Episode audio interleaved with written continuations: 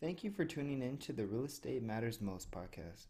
On this show, we'll provide information on real estate, including a list of do's and don'ts and any relatable real estate topics, and also any questions that the viewers may have. Thank you and enjoy the podcast. All right, all right. What's going on, guys? This is your friend Jermaine Robertson here with the Robertson team at AZ Associates, and this is going to be an episode where we're going to be talking about how a budget will guide you to success. And I, the reason why I wanted to do this is me and my wife. I'll kind of give you a little bit of the backstory. Let me adjust my game, make sure everything sounds right. The reason why I wanted to actually do uh, talk about a budget is me and my wife last year, probably around the end of last year, you know, we had to start getting ready for our taxes and getting everything in order, right? And we started looking at, you know, the W 2 was coming in and we seen what our income was and, and, super impressed by what the income was. It was it was very nice.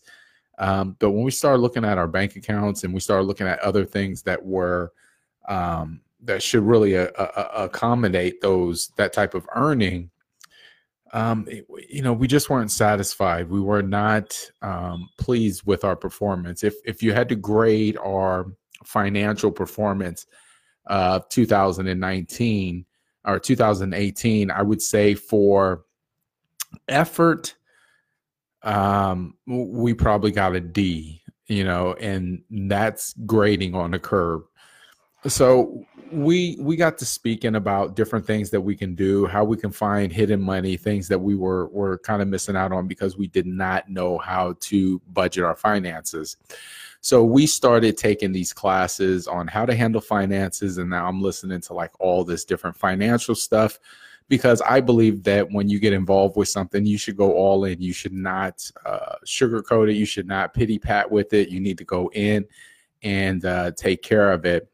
So we've been um, getting heavily engrossed in a lot of different different information regarding finances.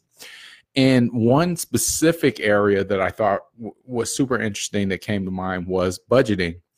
Now, I, I have to say, probably all my life, I, I've made um, I've been self-employed, so my money has always came or been generated as a result of the work I got up and did and never was my income produced as a result of somebody paying me a check.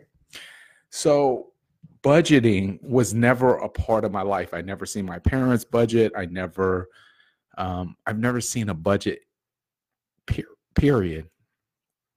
And that got me to wondering what's the big deal with this whole budget thing? Like what's the what's the catch? You know, why are people doing it? Why are people talking about it? You know, what gives?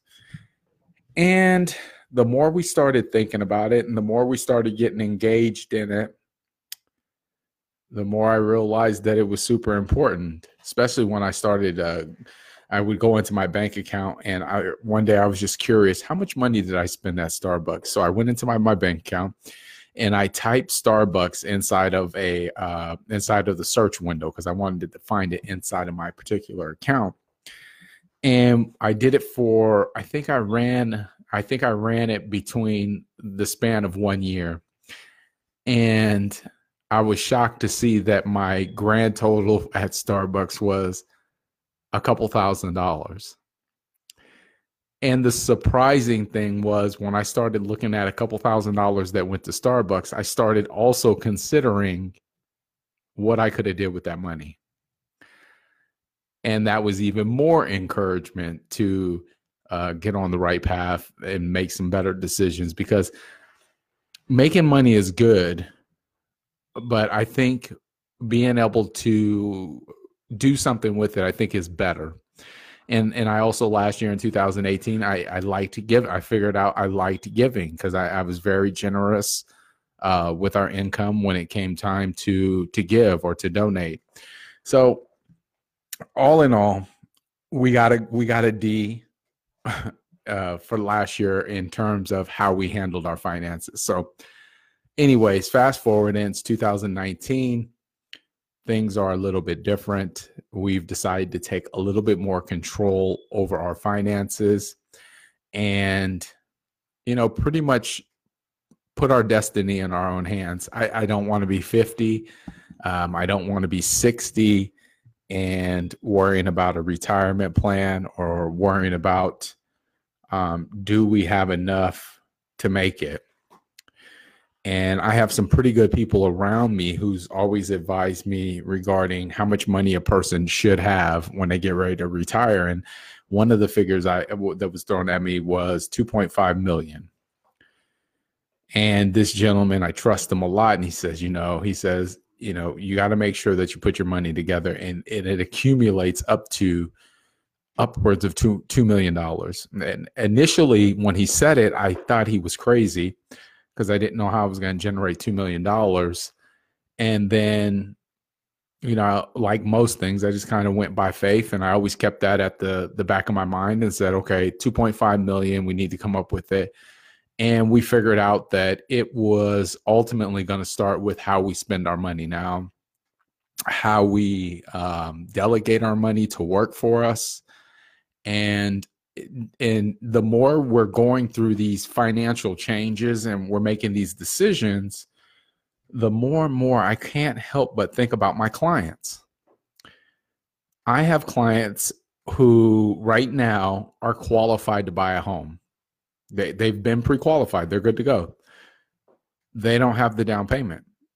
And that's that's you know that's like getting to what that's what's the equivalent of that? I'm going to say something food related. That's like the equivalent of making a very good omelet just to turn around and it falls on the ground and you know if it's really good you might eat it. But ordinarily you're you're probably not going to eat it. You're probably going to just look at it and say wow that was a waste.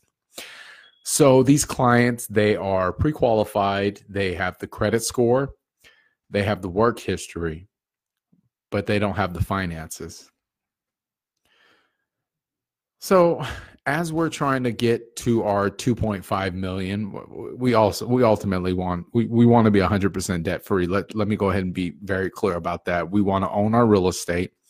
We want to um, we will own our investment properties we will outright own and have zero debt. So all our vehicles will be paid for. And right now, I think that this is a great opportunity to go ahead and start maybe taking some of what we're learning and help you guys, help my clients.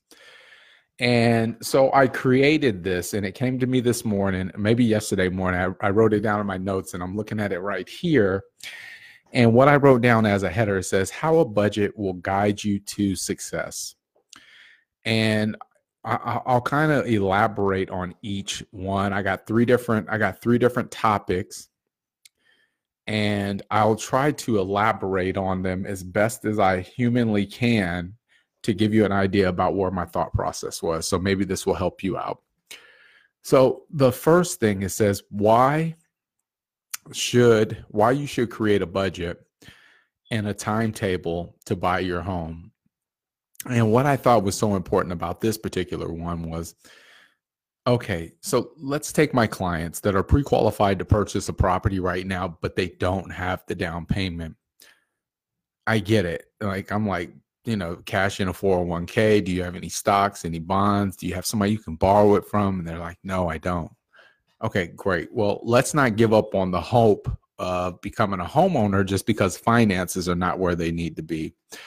So, if I had to advise somebody who is having a hard time coming up with their down payment, let me give you some of the principles of what a budget does. A budget allows you to outline what your financial risk are.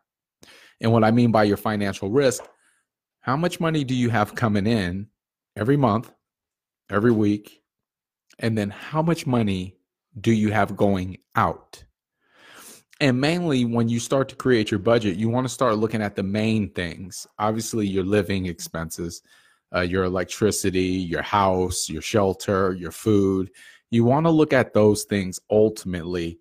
And then you want to move on to your car and then you want to move on to um, you know business expenses or any other type of expenses the, the the main things that you absolutely need that are a regular basis a repeat basis things that you spend money on if it's child if it's like childcare then you have to pay childcare. But ultimately i'll give you an example. If you make $7000 a month you need to know how much money you have left over after you have paid off all your responsibilities. And I'm not talking about eating out at Red Lobster. I'm not talking about anything like, you know, extra. Because when you want to get ahead, sometimes you got to cut out the extra.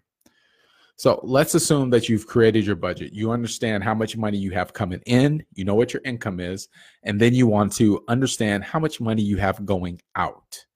Now, trust me, I'm very new to this, but when stuff works, I am the first person to go all in, learn it, get it down, because I I, I am a firm believer. A hard head makes for a soft behind. I do not want a person who is lacking because I failed to do my due diligence and and explore options that could help my family build the dynasty.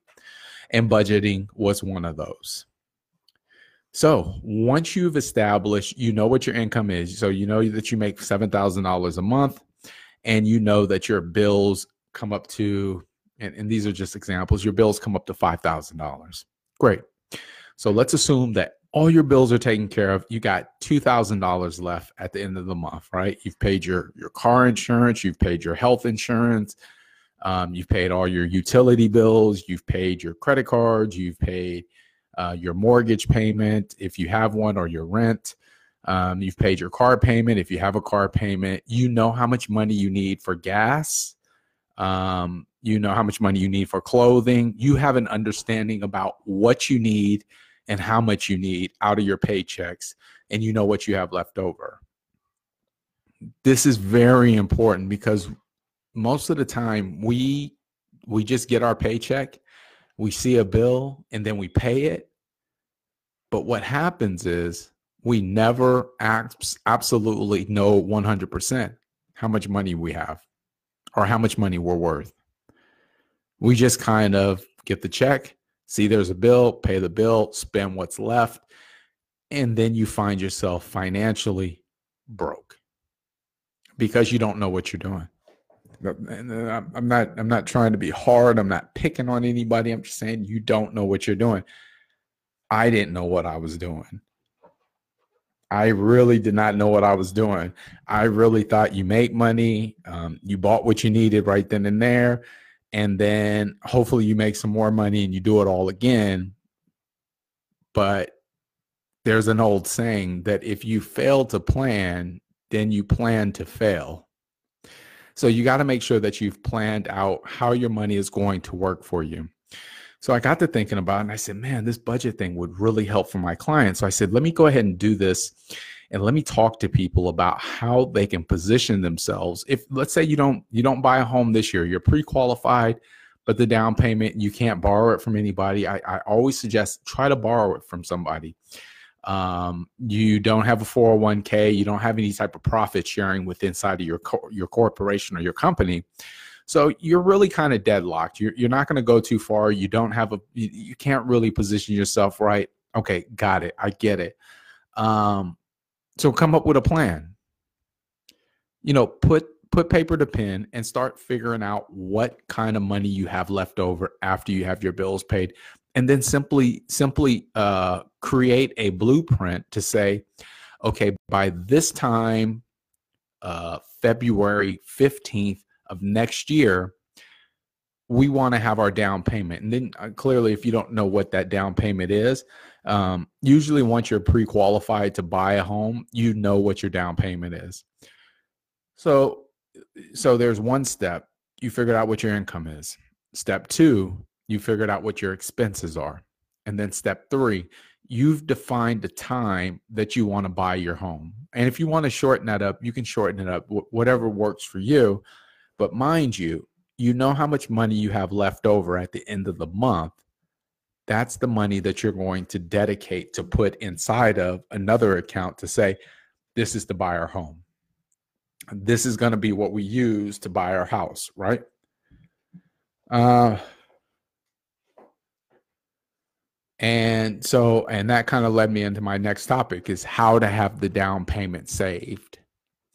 Now, simple math. Anybody that knows me knows I did not get that far in school. Um, so I'm not going to be the one that's going to blow you away with a bunch of rocket numbers. It's, it's just not going to happen. But common sense has always been a part of who I am and what I am. So I know that if I have to come up with ten thousand dollars, and you know I don't want to live poor for the next year, then it's simply a matter of say, setting a date. You know, if you set, if you have to come up with ten thousand dollars you have $2,000 left at the end of every single month after all your expenses are paid.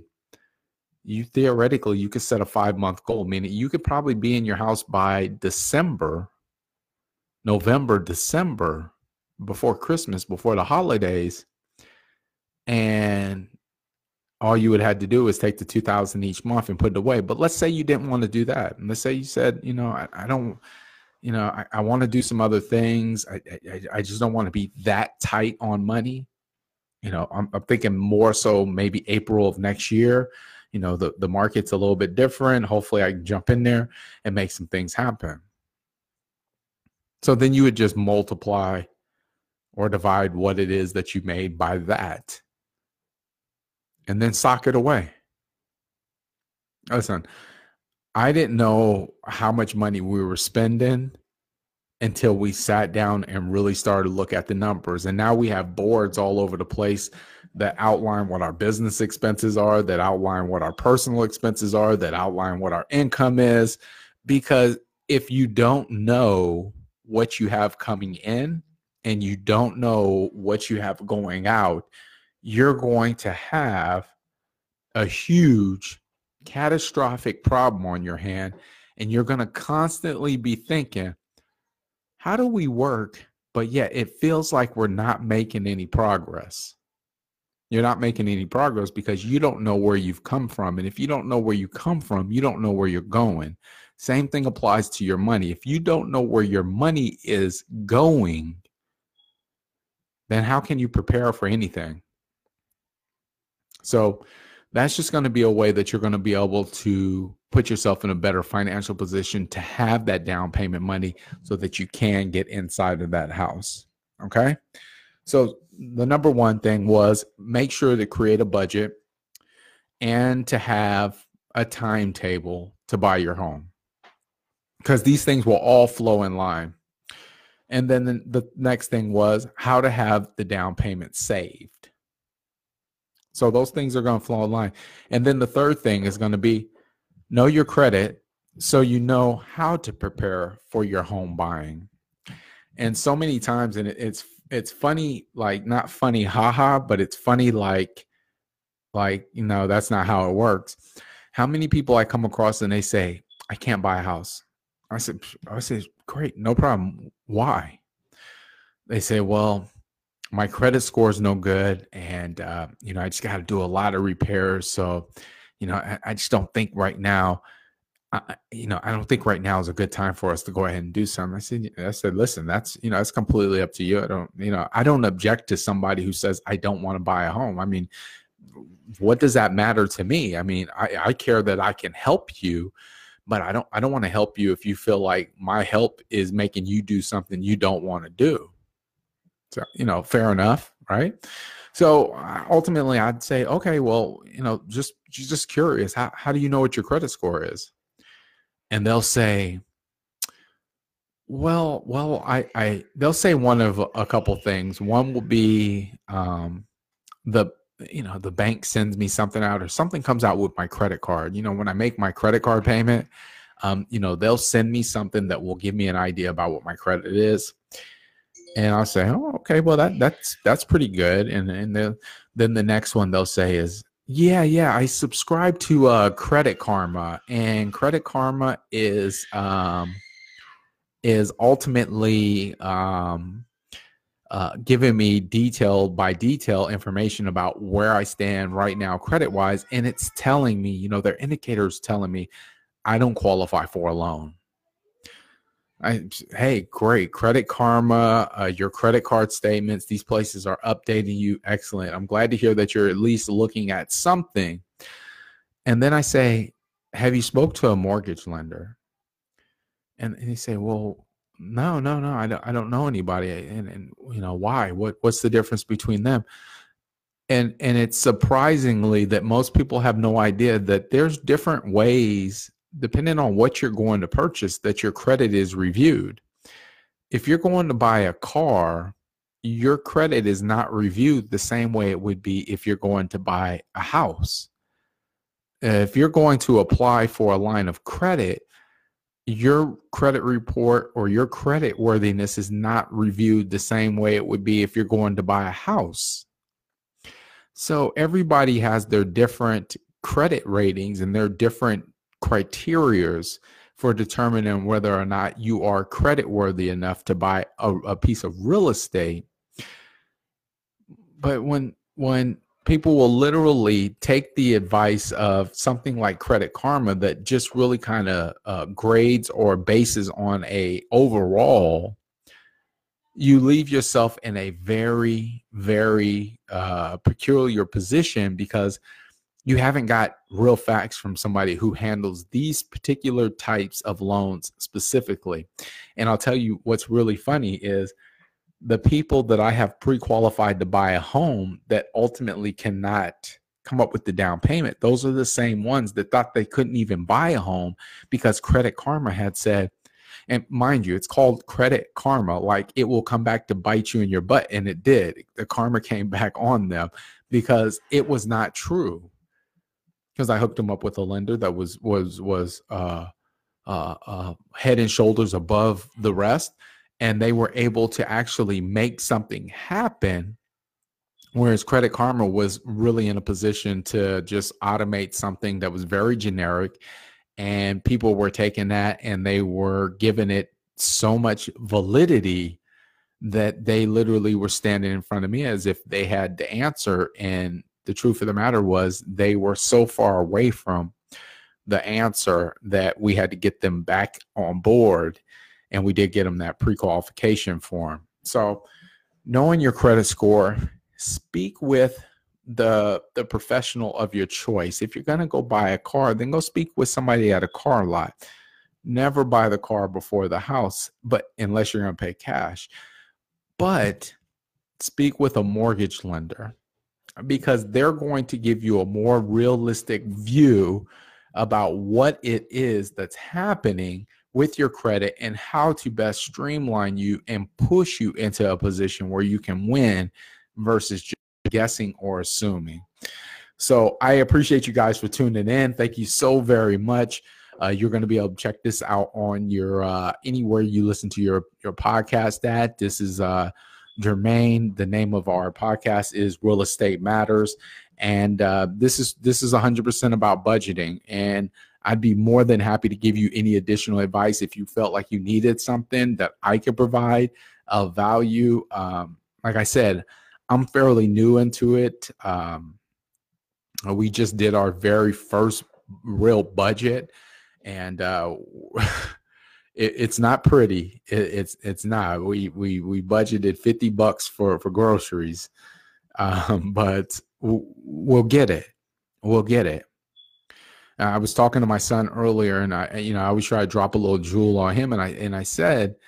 Um, we started using cash because they had did a study and, and i have the paper around here somewhere but they had did a study and the study said that people who use debit or credit cards plastic um, and now you have the option to actually use your cell phone, which is something that I used to do a lot. You typically will run, um, you would you will typically buy about 25% more product um, than somebody who is using cash because cash is going to have a little bit more of a emotional effect on it, something where you don't want to part with it. And so you'll typically spend less.